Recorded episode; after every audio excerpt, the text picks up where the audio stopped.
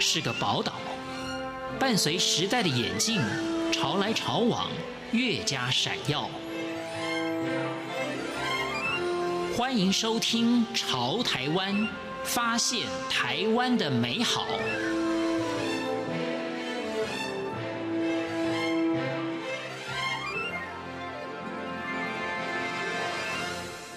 各位亲爱的听众朋友，您好，我是李正纯。这很多人呢，也许早早就有梦想，一直往那个梦想啊，不断的去追追追啊，未必能够完成。而做了另外一件事情之后，才发现，哎，搞不好这个呢，才可以当成是自己最宝贵的梦想。今天节目当中呢，我们就来访问这一位，我觉得他有点类似这种情形。那以他现在的这种等于说带给大家的功能啊，我觉得不应该只是把它当成是专业的整理师，他可以当婚姻顾问，他可以当亲子教养的专家，啊，也可以当心理咨商师，他已经把他的这个人的功能啊，我觉得可以讲是发挥到了极致。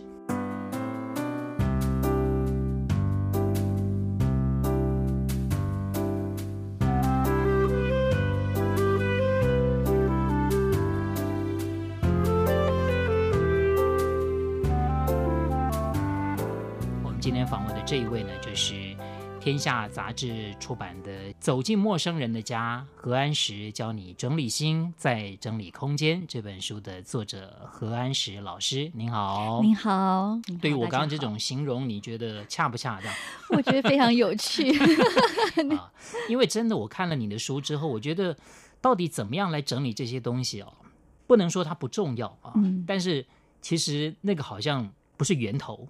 嗯，源头可能在于你里面讲的整理心了、啊。嗯，啊，很多人呢会有这种家居整理方面的问题啊，是因为心里可能多多少少都有一些困难障碍。嗯、对啊，这个家庭里面可能也是有这样的问题。嗯，我们就先来请教一下这个何安石老师啊，我在书里面就看到哇，因为我觉得非常讶异啊。以前我们开玩笑说，这个一年换二十四个老板。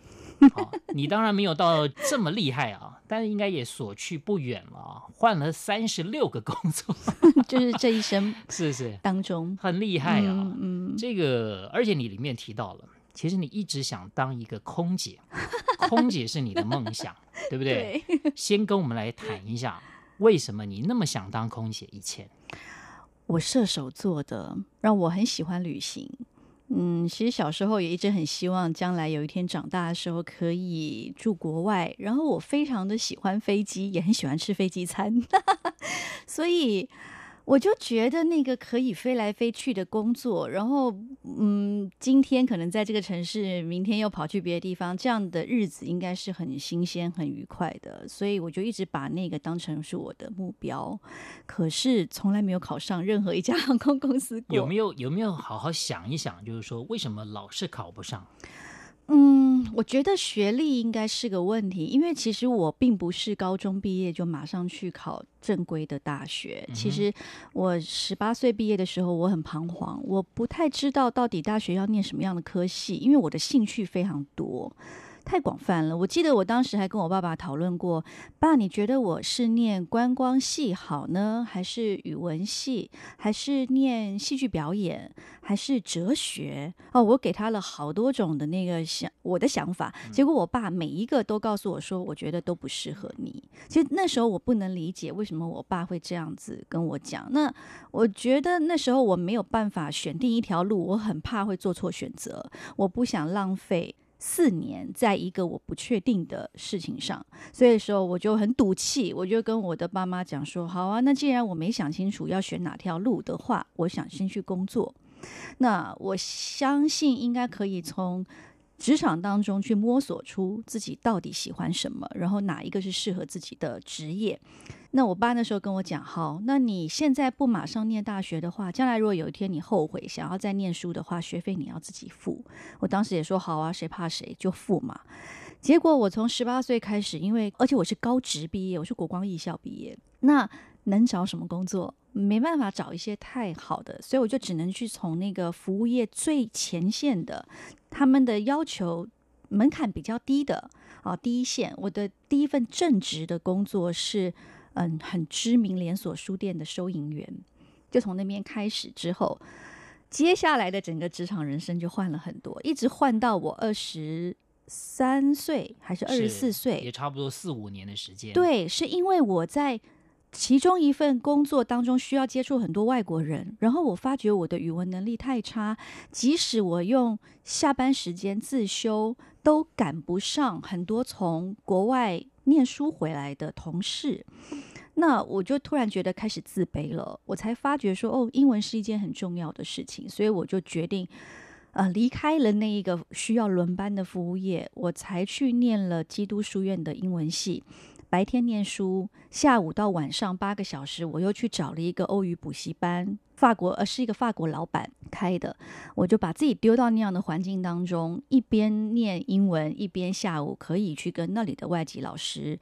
一同工作，然后练英文，然后一直这样子到毕业了之后，哎，好像那个工作机会会比以前好多了。可以从服务业的最前线那一些范围选择那个有限的情况，我可以跳到其他的职务。比方说，后来我就做了秘书，然后我做了一些比较大的外企。嗯，比方像银行也有啊，就这些诸如此类的法律事务所这些的，我的选择变多了，薪水也多了几千块。当时我就觉得这样好像可以了，但是又觉得很迷惘，难道就是这样了吗？所以，其实我在过去的整个职涯生活当中，我常常问自己，在这个期间，其实我还是会一直去留意那个航空公司的资讯，只要一有机会，还不死心，还是不死心。然后我觉得，只要我有机会，只要年龄还没超过，包含连外商进来的，我都照样去。就还有发觉，不知道问题出在哪里，是因为我装的太。我用“装”这个字啊，就是我装的 太好像我很我很善于服务人吗？可是我后来发觉我的个性根本不适合，只是我一直把那个当成是梦寐以求，但实际上我根本不适合做那种工作。不说在我们比比起你来讲，就是说是胆小很多了。现在叫我换工作，我没那勇气了。不是，其实我一直以来很羡慕。像你也你也很想稳定下来，是不是？一直以来我很羡慕像李大哥这样的人，而且不瞒您说，我在很小的时候曾经想过有一天想要进广播电台。广播主持人啊，哎，不过呃，我觉得现在也行了，因为我最近上了好多广播节目，节目我突然觉得哎，这样也可以了。其实我觉得以何安石老师来讲啊，现在只只怕你没时间，因为口齿很清晰嘛，然后又有这个。非常专业的整理师的这样的内涵，这个终于哦能够找到自己喜欢的工作，那个也是一个好像也很圆满的进展啊。嗯，只是说这样的进展，在你来看，这是不是你人生当中的一个很大的意外？是意外，因为我原先没有想过，嗯，单纯喜欢整理或者是把家里头规划的有气氛、有美感，也可以当成工作。对，我没有想过它可以是一个职业。但是我现在也不会觉得它就是我的尽头。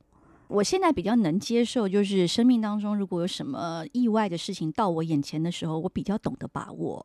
以前会有很多自我怀疑，然后会有很多觉得那个我无法做决定，因为很怕做错决定。可是我现在变了，我我会觉得，如果有人丢一个什么东西给我，就代表他认为我可以。那或者是老天安排这个机会到我。眼前，我如果不把它抓住的话，就可惜了。比方说，像这本书也是在意外之中诞生的，它本来不在我今年的计划里。嗯，所以我觉得我现在比较能够用这样的心态来看待自己的生命。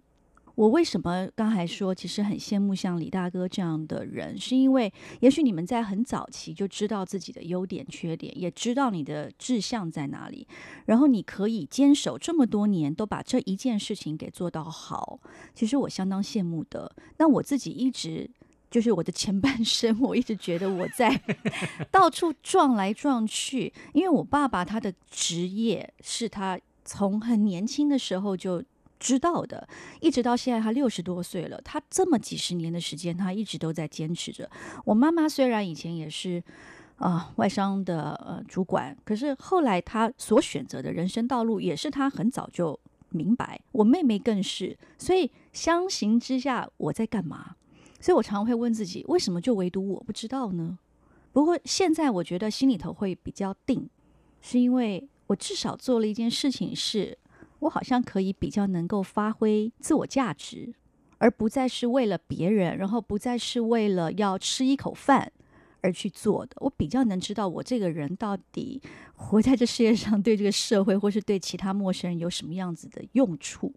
我做了这个整理师职业之后，看似好像跟我以前的职业都不搭嘎，但实际上过去的那一些总结，它反而造就了我现在在这个行业当中如鱼得水。这就是你工作职业上面的一些累积了。因为对，因为我换过这么多工作，然后我去过很多的产业，我跟很多不一样生活形态的人相处过，所以我明白他们的一些性格，明白他们的生活的模式，可能有拥有哪一些呃类型的物品居多。所以现在我去啊、我的很多委托人家中，他们来自各行各业，然后不同的生活的阶层。我有办法，就是可以在第一时间就马上的跟他们融入，然后我有办法可以变换我的沟通方式，去跟这些人做接触。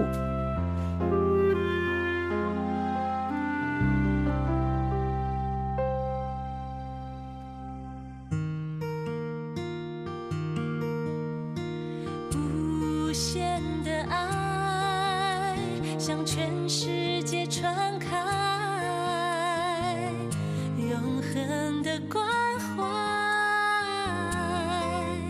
来自台湾之音 RTI。